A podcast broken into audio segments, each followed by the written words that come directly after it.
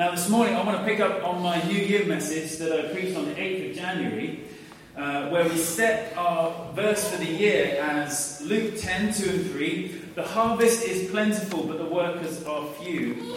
Ask the Lord of the harvest, therefore, to send out workers into his harvest field. Go, I send you out as lambs amongst wolves. And I've called this talk uh, Wise Opportunists, and all will become clear. Now turn in your Bibles to Matthew 10 and verse 16. Matthew 10 and verse 16. My translation says this Look, I am sending you out as sheep amongst wolves. Hello, there it is again. So it's there in Luke 10 and it's there in Matthew 10.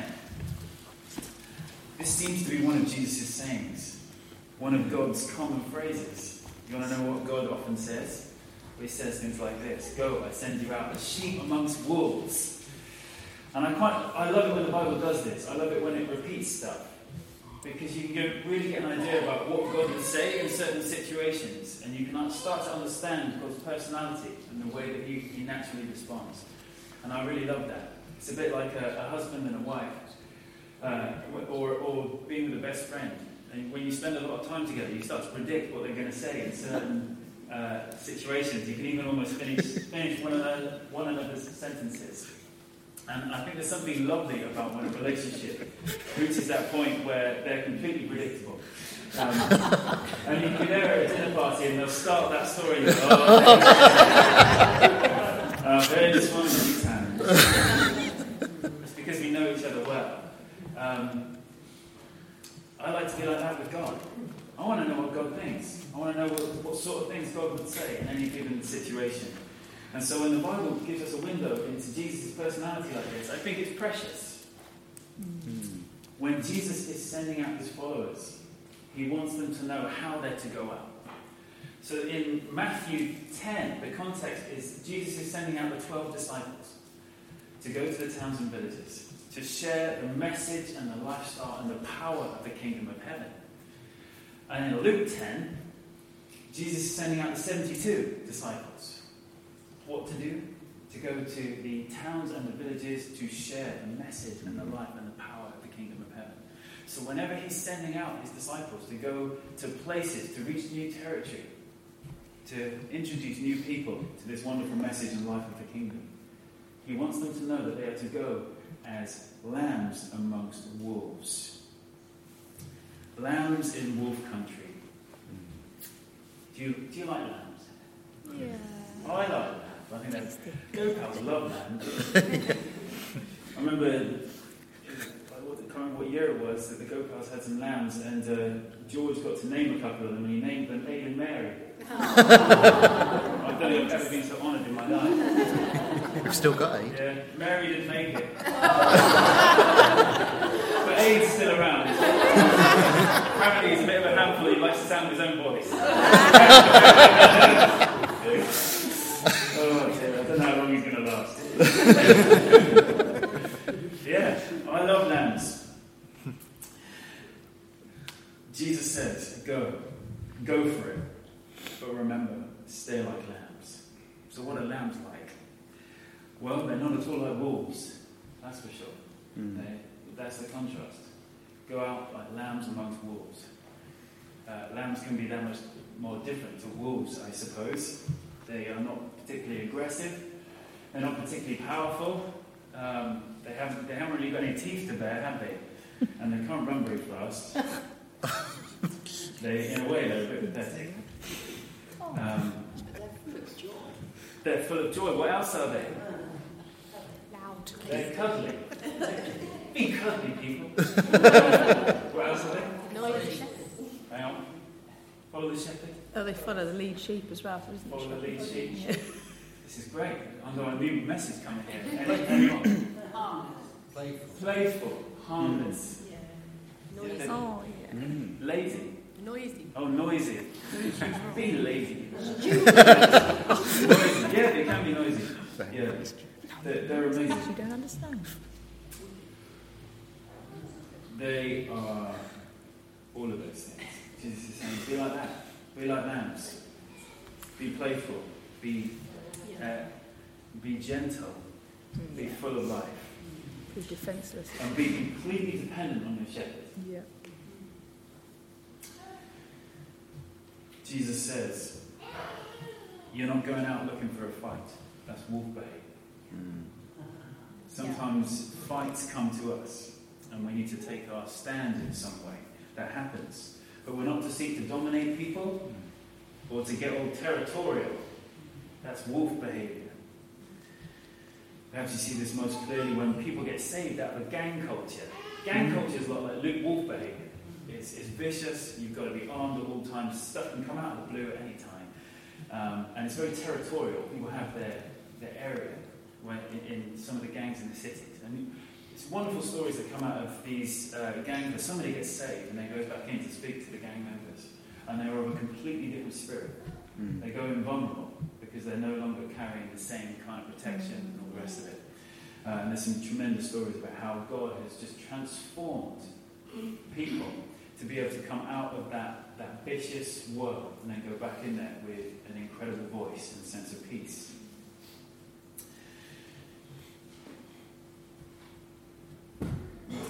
So we're not to show our teeth, we're not to intimidate. We can't run very fast. If people or circumstances are determined to attack us, they might, and we can't do much on our own. That is how Jesus wants us to think of ourselves. So, do you think when Jesus was preparing his followers in this way, he was preparing them for an easy time? Mm-hmm. No. I think he was saying this is going to get hard sometimes. The Christian life is not just going to be a bed of roses. And you're going to feel very vulnerable and out of your depth sometimes. And you won't be able to deal with the same situations like the rest of the world does. Difficult. I think Jesus is saying that attacks can come out of nowhere and that you're going to be a target. Does that sound good? Has any of you ever felt attacked? Just like, you just feel attacked out of nowhere. But sometimes you hit a time in your life where everything just seems to get hard. Everything goes wrong. It may be that yeah, something goes wrong at work. The atmosphere breaks at work, or you, you fall out in the workplace, or suddenly something goes wrong. You have a change of boss, and things change, or whatever. Sometimes it's finances. You know, your car, something goes wrong with your car, and all of a sudden there's, you, you know, you've got to pay thousand pounds out of nowhere to get your car fixed, and all of a sudden you're under pressure. It could be health. One minute you're well, the next minute you're facing real struggle in your health, or your kids' health. That can be hard too. If you've got kids and they get ill, especially when they take it in turns to be up at night, that's a nightmare. Uh, or, I don't know, your dog gets hit by a car and you've got a massive vet bill. Sorry, vets. it can be hard. Anything. It could be that a family member gets all offended. Uh, or you know, with a big breakdown in the family. And sometimes when all these things come together in the same month, you think, what, what on earth did I do to deserve all of this? Last month, everything was plain sailing, I was fine, everything was going well. This month, everything's going wrong. Our finances are going wrong, my health is going wrong, our relationships are going wrong, and it's very easy to start snapping at one another. And you start realizing you're snapping at your wife, or you're snapping at your kids, and they're definitely snapping at you. Um, and everything can go wrong. You think, how on earth did I end up in this position? What, what did I do? Uh, and you start looking around, I've been cursed. There's this cassette tape at the end of my road or something. you know, or maybe I'm doing something right. I'm becoming so dangerous for the kingdom that the enemy's making me a target. Uh, but somehow it seems like beyond the normal, beyond normal circumstances, it's like everything is crowding in. And I can feel my mental health dropping. I can feel my, I, I'm struggling now. I'm struggling to see things in a positive light. I feel under pressure. It's like an attack that comes out of the blue. Life can be like that. And it can come in all sorts of ways. Jesus said, Go forward. This is wolf country, and you will survive it. but you need to do so like a lamb. So, what does a lamb need for protection in wolf country? Shepherd. A shepherd. Yeah. It's not rocket science, really. Has Jesus promised to be a good shepherd for his followers? Mm. Yes. He's been pretty clear about that, hasn't he? He wants those whom he has sent out in his name to rely heavenly upon him for protection, for comfort, for care, healing, direction, feeding, you name it. He wants us to rely upon him. The lamb's chances of survival and success skyrocket when the lamb stays at the heel of his shepherd. Think of a lamb in wolf country and how much safer that lamb is at the heel of his shepherd than when they're wandering off on their own trying to deal with things on their own. That's the picture that Jesus wants to give us of how to deal with things in life. So, when you're mistreated, when you're misunderstood, when you're slandered, it's like people tearing strips off you. It can happen in families, workplaces. If you've ever been through a tribunal or a dismissal, it can even happen in churches. At those moments when you're under attack, you can choose to be lamb like. You can choose to take a stand alongside Jesus and to know his security in your heart. And when you're secure in Jesus, and you refuse to fight back, and you can resist the desire to intimidate people or to turn and run, that knowledge that Jesus is between you and your problem, and that the outcome is in his hands, makes all the difference. Mm. It really does. You can hold your nerve and you can trust Him to bring you through.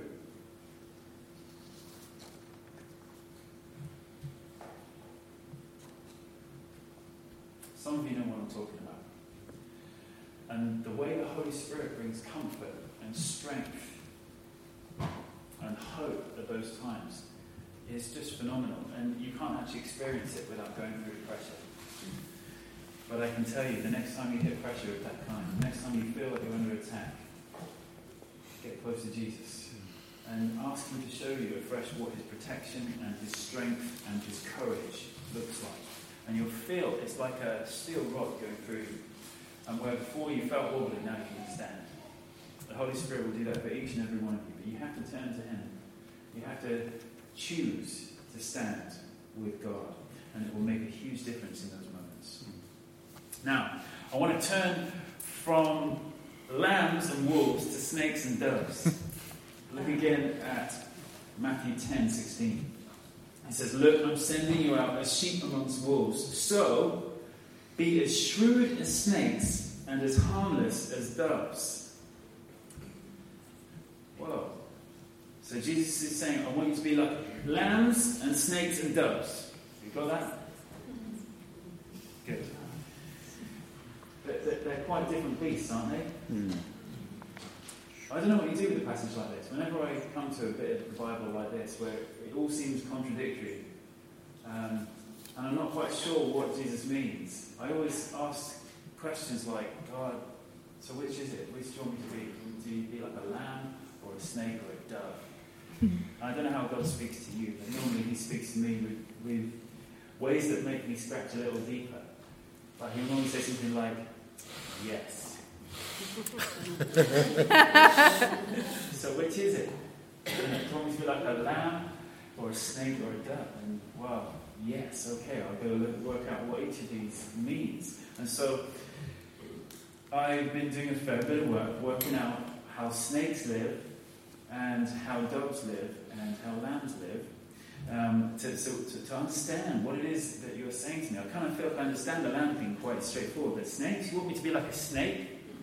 Why did, why did God want to use a snake to teach us how to live? That seems a bit counterintuitive, biblically speaking, to me. Um, but what is it about snakes that um, Jesus wants us to know? Do you like snakes? No. Does anyone like snakes? Oh, they're all right. Okay. You're going to enjoy Right. this. Um, did anyone see the clip on BBC with the racer snakes? It's, it's, this has got to be one of the best natural world chases I have ever seen in my life. This little iguana has just been born, literally just hatched and come out of the the sand. This is in the Galapagos Islands. Felt like David Attenborough. The snake's eyes aren't very good, but they can detect movement. So if the hatchling keeps its nerve, it may just avoid detection.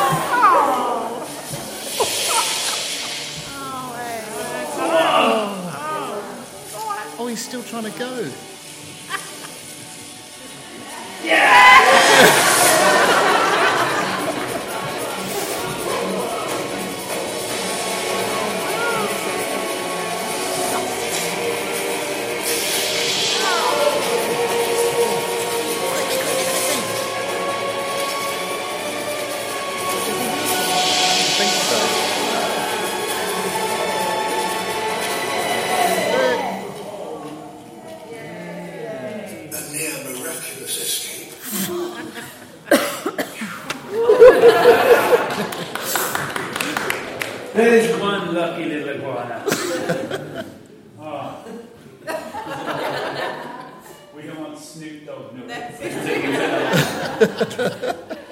I love that clip. I just think it's just it is a near miraculous escape. I, I feel a bit sorry for the iguana being born on that particular beach. What were his parents thinking?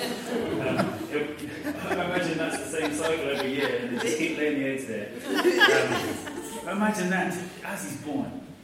Maybe some of you had a hard start in life as well and felt like you had to avoid a lot of pitfalls just to make it this far. And you are a testament to the grace of God. And maybe you're a bit of a miracle in the making as well. Um, and so if that's you, that's wonderful. God has been for you and protected you. Um, but, oh my goodness, I want you to. Now, I, I mean, we're all British, so we're going to be on the side of the iguana there because we love the underdog. Um, but I want to imagine that that was just food and you're a snake. Because Jesus said, I want you to learn from the snakes, not the iguanas. Okay, what is it about the way a snake operates that Jesus wants us to learn from? Well, snakes are wise, he said. Be, as wise or as shrewd as snakes. The Greek word there is uh, and it can be translated as prudent, careful, cunning, discerning, thoughtful, intelligent, or sensible. So I've been reading up about snakes, and it's fascinating uh, about the way they behave because they, they can be applied to us so well. The first thing to inspire us is that the way that snakes are incredibly patient. When a snake enters new territory, the first thing a snake does will suss, suss out that territory and what's going on there. So they'll work out where the dangers are, they'll work out where the shelter is, they'll work out where the best places to wait for potential opportunities to feed and to hunt. All of that takes patience, and they take a long time to scope out their territory before they anything else. They're also able to blend in to the landscape. They don't draw unnecessary attention to themselves. And they can be still and alert for ages. Totally still. Mm. That takes patience. Jesus encourages followers to be like this in the context of mission. And when you think about it, there's real wisdom here.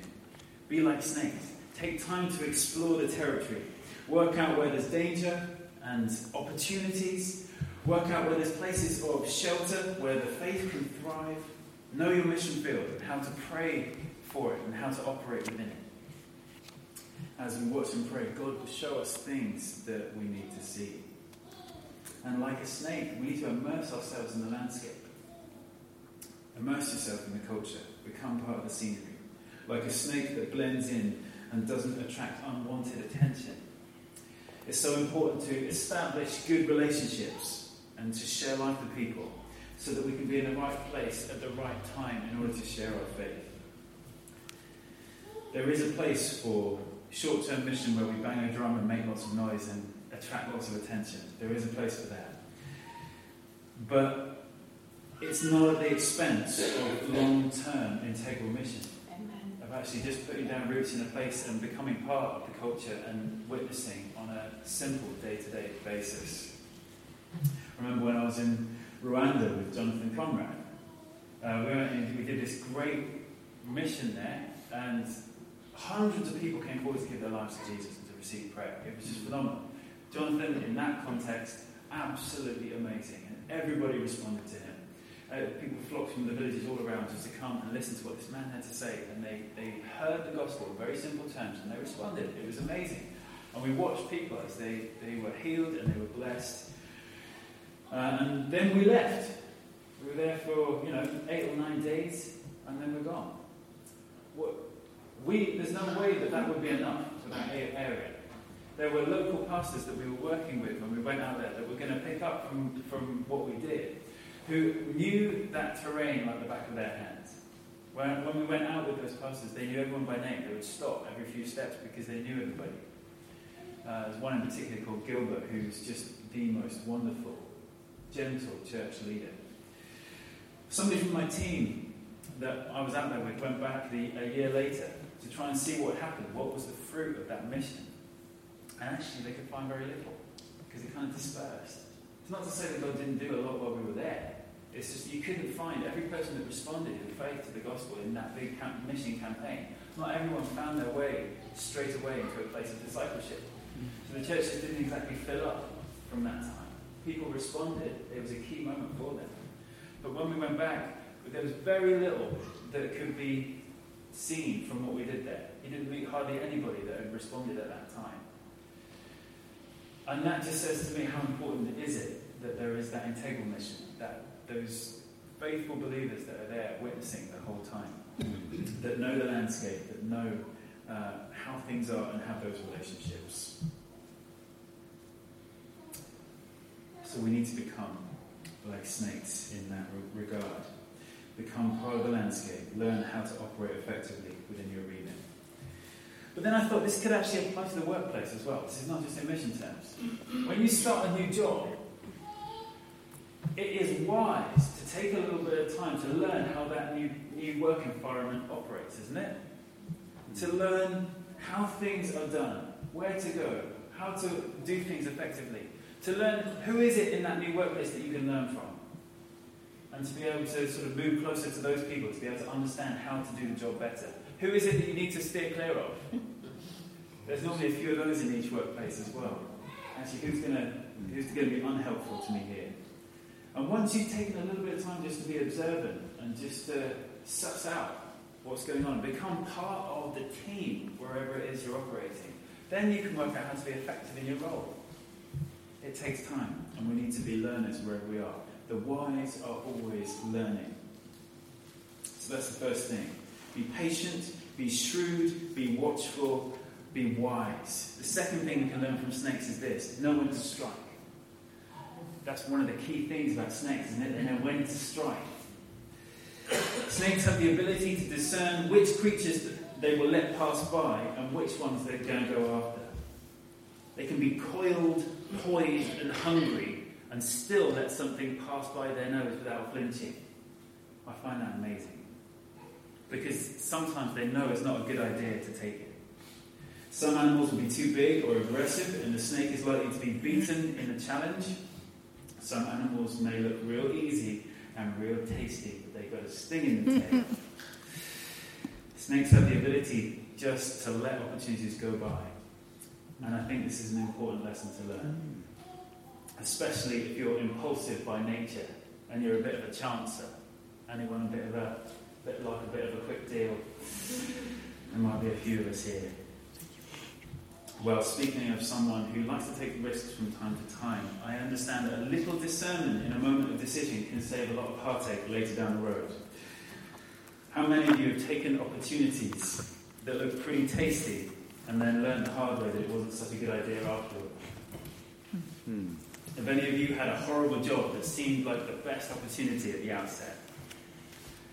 Or maybe you've entered into a contract that you regret? Or have you taken out a bad loan?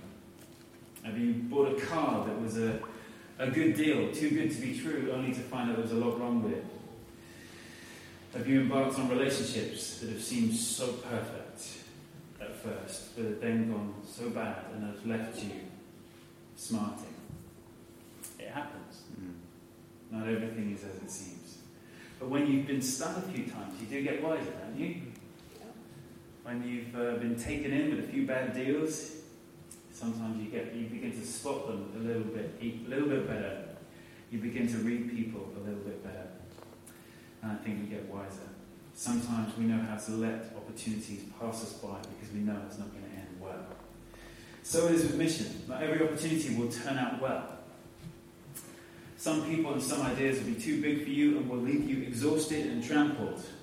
Some opportunities will seem really great, but they do have a sting in the tail and they can backfire spectacularly.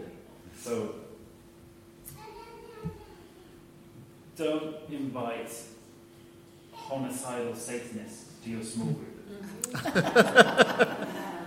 Just exercise a bit of discernment. Some people need more time and more prayer before they're ready um, to come to faith. We need to be discerned. So, when planning things as a group, when planning things with your mission communities, ask for wisdom to discern together before committing opportunity to opportunities. Ask yourself, does this feel like a God-given idea or just somebody's bright idea? Pause for a second and ask God to show you if there's anything you're not seeing and ask Him to close unhelpful doors. Is this something you do in your life? Do you ask Him to open and close doors? I think this is a great way to discern direction from God. Not every opportunity that comes past your nose is a good one. But some of them are really important and you need to take them. How do you know which is which? Sometimes you need that, that witness of God in your spirit where you've got peace over one thing and not over another. That is one of the main ways I think God leads us. Sometimes you're presented with two opportunities and both look good. At that point, my prayer is always, Lord, close the door you don't want me to walk through. And it's amazing how the Lord can just take opportunities away from you uh, and make it really clear about which way you've got to walk. We've got to learn from the snake. We've got to learn which opportunities to take and which ones to leave. And then when then we've got to go with our gut. Actually, we've got to go with our spirit. We've got to go with our conviction of whatever God says we should do. Because you see, the opposite danger is to hesitate too long, Yeah. to procrastinate, and before you know it, the opportunity's gone. The snake reacts with lightning reaction. When, that, when a perfect little shrew or something comes past its nose, it's not going to hesitate. It's going to strike with lightning speed. And with every bit of conviction, every bit of ounce of energy in its body, all of that co- coiled up strength and energy is released in a moment. And they grab hold and they, they won't let go if they can possibly help it. That, that, that picture of the, the strike of the snake is a, is a perfect picture for what it is to go after something and lay hold of it with both hands when God gives you an opportunity. Are you a procrastinator? Have you let opportunities pass by in your life because you've sat on your hands thinking about it too long and you didn't do anything about it? We've all let good opportunities pass us by, I think. Well, if you know that your, your general uh, way of being is to procrastinate, to sit on your hands too long, I want to encourage you to learn from the snake. You may only have a window of opportunity. Some of the opportunities that God will put in front of you will require a very quick reaction. And it's, it's just the nature of how some opportunities are. They don't always hang around and wait for you. There's a story I want to share which I think illustrates this amazingly well. This is uh, a guy called Rick Renner who wrote this book. It's called um, Sparkling Gems. It's a good devotional. Recommend it. Um, he says this In 1993, I earnestly prayed and sought God to open a way for us to start a Christian television network in the former Soviet Union. One day, I received a phone call from the top directors of a national television station. They asked me to fly to their city to meet with them and talk about broadcasting our television program every week on national television. My associate and I jumped on the next available plane and we went to meet this powerful group of people who were making such an exciting offer to us. My heart was filled with anticipation. I wondered, is this the opportunity I've been praying that would happen? Is this really happening? Is God answering my prayer? I had a sense that something great and awesome was about to transpire. I could hardly wait to arrive at the meeting and to, and to hear the group's proposal. I had already done my homework. I had studied the statistics regarding the full reach of the tele- television channel about to be offered. I had spoken with pastors and churches all over the nation to see what they thought of that channel. My time of laying low and blending into the environment had given me knowledge. I needed the, the knowledge I needed for the moment I stepped into that meeting with those television directors. I was equipped for this long awaited conversation, armed with information and supported by the prayers of our partners.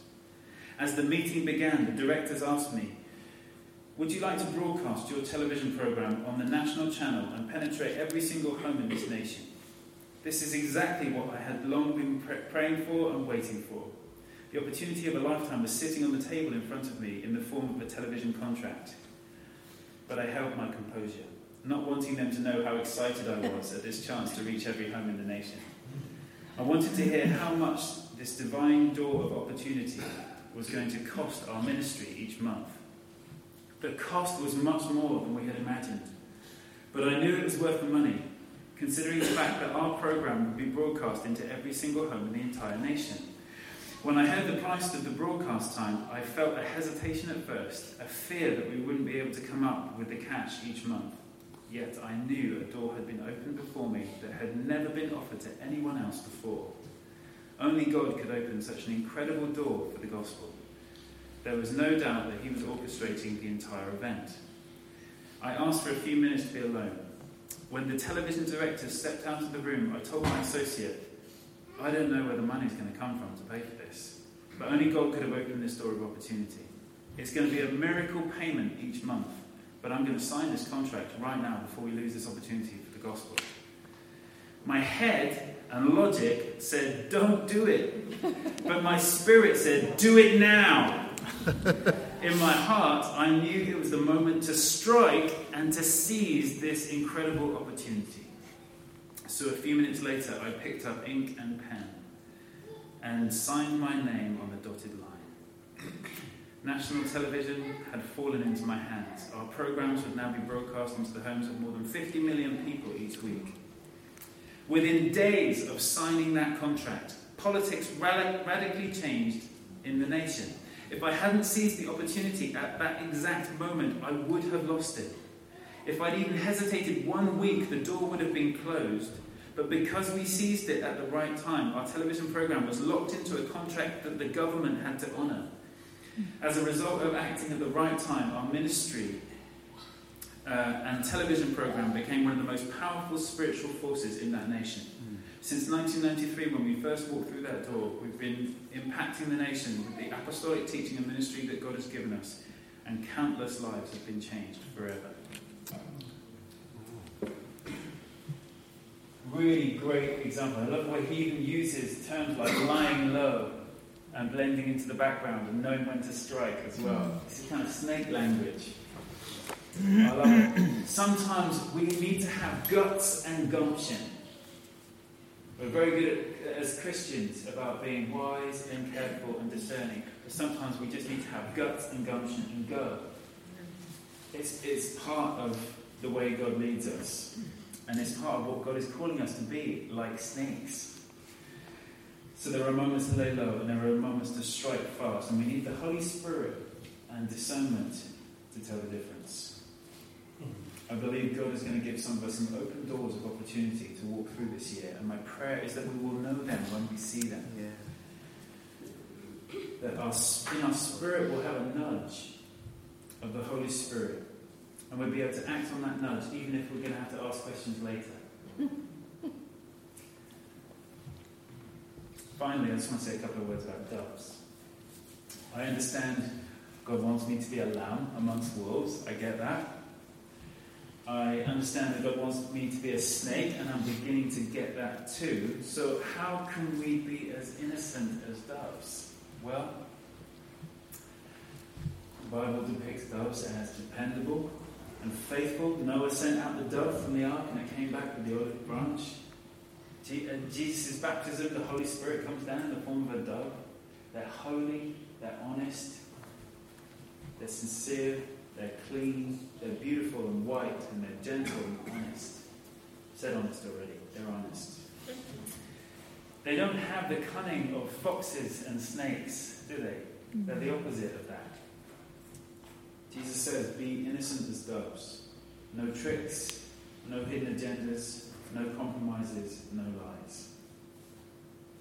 God will never ask you to lie or cheat to serve Him or take the opportunities that He will give you. Yeah. If your boss asks you to lie, you politely say no. Yeah. Tell them you can't do it. It's just not what you're about. We've been talking a lot about opportunities, whether to take them or not. Well, this applies here. We have to be honest and faithful, dove like, at points of opportunity. If you have to be dishonest in order to gain in some way, the opportunity is not from the Lord. Full stop. However tempting and reasonable it may seem to you, if you have to compromise your honesty to make a deal, may the Holy Spirit put a big red light in your spirit. You need to stop. It's not how we do things. That can be really hard. It really can. Sometimes it just seems the sensible thing just to kind of omit saying something in order to get the deal done, or whatever. Or to, to just, you know, move forward and gain something, but in a slightly underhanded, dishonest way. These things is will, will approach each of us and all of us. There's always an opportunity, there's always an option.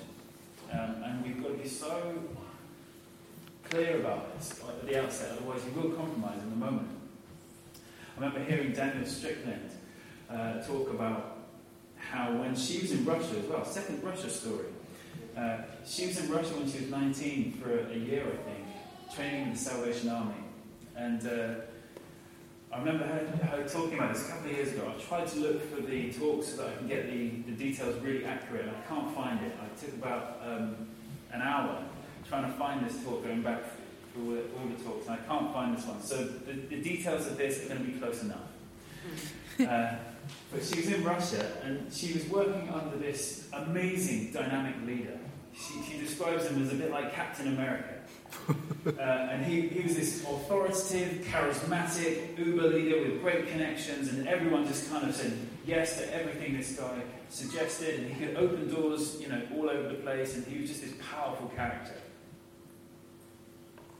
And then all of a sudden, another area that he was involved with, another big ministry, suddenly needed him and his attention. So he just all of a sudden flew out of this mission area they were in in Russia uh, and left the little team there. And the Salvation Army promised they'd send some a replacement.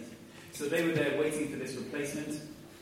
And uh, uh, a, couple, a couple of weeks later, this person was going to come uh, that was going to lead them. And uh, as Danielle went to pick her up from the airport, uh, this little old lady in Salvation Army garb steps off the plane. And she was like, What? You can't, you, she can't lead us. You know, compared to how it had been up to that point, she's like, Why did you send us a little old lady? You know, what's she going to do? Compared to how this other guy had been leading things. Anyway, this was Ingrid Lindberg. And in not too long a time, she suddenly realized that this little old lady had a lot more to her than she'd first given her credit for. That she was a little old lady with a lot of steel. And uh, uh, she, she had the ability to take on absolutely anyone because she was so secure in her faith. But she described a time where they had to do this kind of convention in Russia where they were going to bring Salvation Army people from all around the continent together for this sort of convention. I don't know what kind of convention, I can't remember, but um, there's about 500 people that were going to come together from the Salvation Army. And they, so they hired this big hall, it was like an opera house just off the main square of the city that they were going to meet in. And uh, they arrived half an hour before the event, uh, Danielle and Ingrid and their little team to set up. And the guy who was the security guard at the door basically said, I'm sorry, you can't come in. Um, it's not available today. And they knew that they had booked it and paid for it, and it was all, all paid up front. And so Danielle turns to Ingrid and says, Oh, Dora, I know how to deal with this. Give me a minute, I'll be back in a second. And Ingrid says, What are you going to do? He said, Oh, I just need to go to the cash point. This is how things work here. Everything works by bribes, whether you're security guards or police or anything else. You just have, he just wants a couple of hundred quid and it'll be fine. And uh, Ingrid said, Danielle, that's not how we do things. She's like, yeah, but that's how it works here. This is, this is just how it is. This is how everything works. If you want to get anything done here, it's fine. Just give me five minutes. I'll be back. Two hundred dollars from the cash point. We'll be in. It's not a problem. And she said, Danielle, that's not how we do things. We are daughters of the living God. we are followers of Jesus. We don't do bribes. And she was like, well, yeah, good luck with that then. Where are we going to go? We've got 500 people about to show up. So Ingrid, this little old lady, uh, goes up to the security guard and says, now, listen here, young man. she said, we have hired this hall, we have booked it and we have paid for it, and we're here to do our convention. Now, would you please open the doors? And he said, no. He said, got no record of your name. And he's waiting for his bride. So she said, okay, fair enough, we'll have it out here on the square. So she starts handing out song sheets to people. And of course, being so Army, they've got a brass band with them as well. So the, the, the musicians start getting out their brass instruments and they start warming up on their tubas and their trombones and stuff. And uh, people start coming around from all over the place trying to find out what's going on. There's this huge crowd now gathering in the main square. There's tubas coming out. There's trumpets about, about to be played. So everyone starts gathering around and people start turning their lights on, looking out their windows all of a sudden the security guard gets conviction because he realizes that this is going to cause a bit of a stir. His boss is going to find out that he wouldn't open the hall for them because he was looking for a backhander. He's probably going to lose his job. So within five minutes of them getting their instruments out, he comes out, finds Ingrid, and says, I'm terribly sorry, it's been a big mistake. You are on the list. What can I do to help you? And they go in and they do the convention in the hall rather than in the Russian winter. But that really spoke to me. That they got the same result. One way was by a dishonest way, and one way was by a powerful kingdom way. Um, but I loved Ingrid's conviction of that's not how we do things.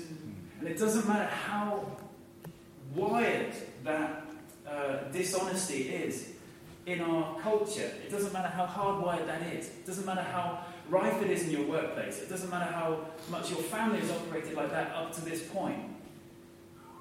We have to take a step out of the way of the world of doing things and work out how we're going to do things as Christians. How are we're going to do things as sons and daughters of the living God. And that means being innocent as doves. And sometimes that's really inconvenient. Mm. But we have to make that choice. We have to carry that core conviction, otherwise, in the moment, it's going to be really difficult. I want to be like Ingrid Lindberg. I don't want to be like a Captain America type. I want to be someone who's so secure in who I am that I can stand my ground and I can follow heaven's agenda no matter what. Yeah. Even if they don't see me coming. So, let's be clear. Like lambs, we are people of peace, and God is our protector. Like snakes, we are to be wise and discerning and patient, but poised and ready to seize God given opportunities. And like doves, we're called to be holy and honest, even if it means upsetting other people or missing out on dishonest gain.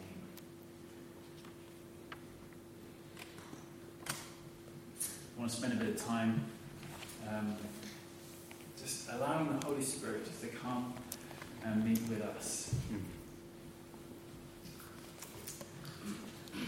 I, bel I just believe it's, it's a, this is a good opportunity to realign ourselves with how we're to live our lives, how, how we're to approach the world, how we're to engage with things. It may be that up to this point you've been out of sync with what Jesus is teaching you. Maybe you've not been that landline. Maybe you've been happy to intimidate others. Maybe you've been a little bit territorial in some way.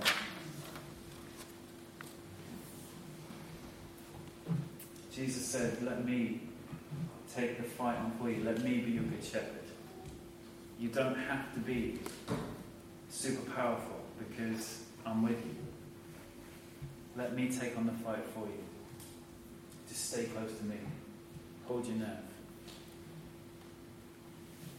Maybe some of you have been a little bit beaten up by the attacks that come out of the blue, out of nowhere. You just need to feel that sense that God is with you, and that makes the difference.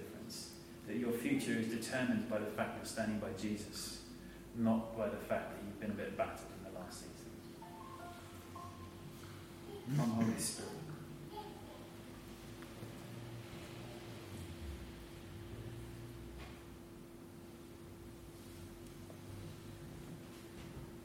I believe there's, there's going to be people here that have lost confidence in making decisions. That, that you become procrastinators. Because maybe a few, a few decisions you've made have gone badly wrong, and therefore, because you've been burnt before, you don't want to do anything again. It may be in the area of relationships, it may be in the area of jobs. But actually, you, you're very conservative now because you've been hurt before. But there are fresh God opportunities that God wants to give you. And they'll be different to the last time. Not every opportunity has a sting in the tail. And you need to believe that God has good things for you so that in the moment you'll know how to, to reach out and take it. Because God has given you something. And so, Lord, I pray that there would be healing of previous experiences. Lord God. Maybe some of you are too impulsive.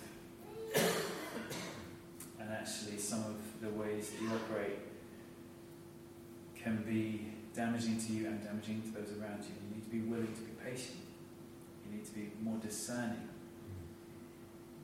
And so, Holy Spirit, will you give us that ability as well to be to know when to be still, to know when to be still and watch and be patient and get wise before we do anything.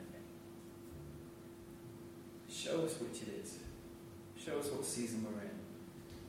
Show us when to strike and when to lie low.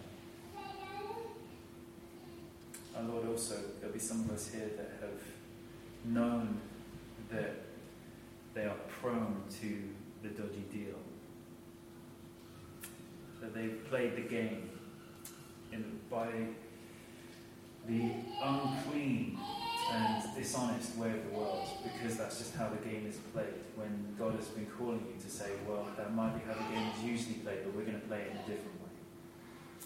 Lord, I pray you give us, each of us, the conviction to do things in a godly way. Not for dishonest gain, but Lord, you would keep us faithful to you as holy people, innocent as doves. And I pray we'd have the wonder of watching you open doors that would be impossible to open. Lord Jesus.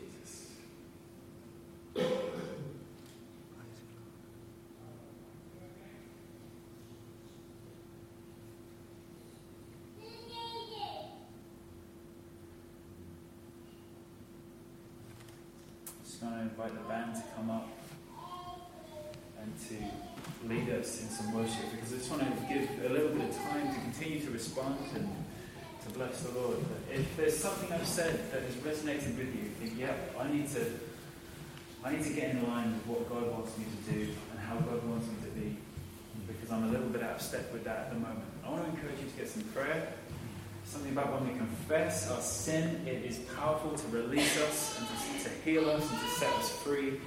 Um, and we want to give an opportunity to do that this morning. So if we could have a few of our, our prayers at both sides. And you know how this works.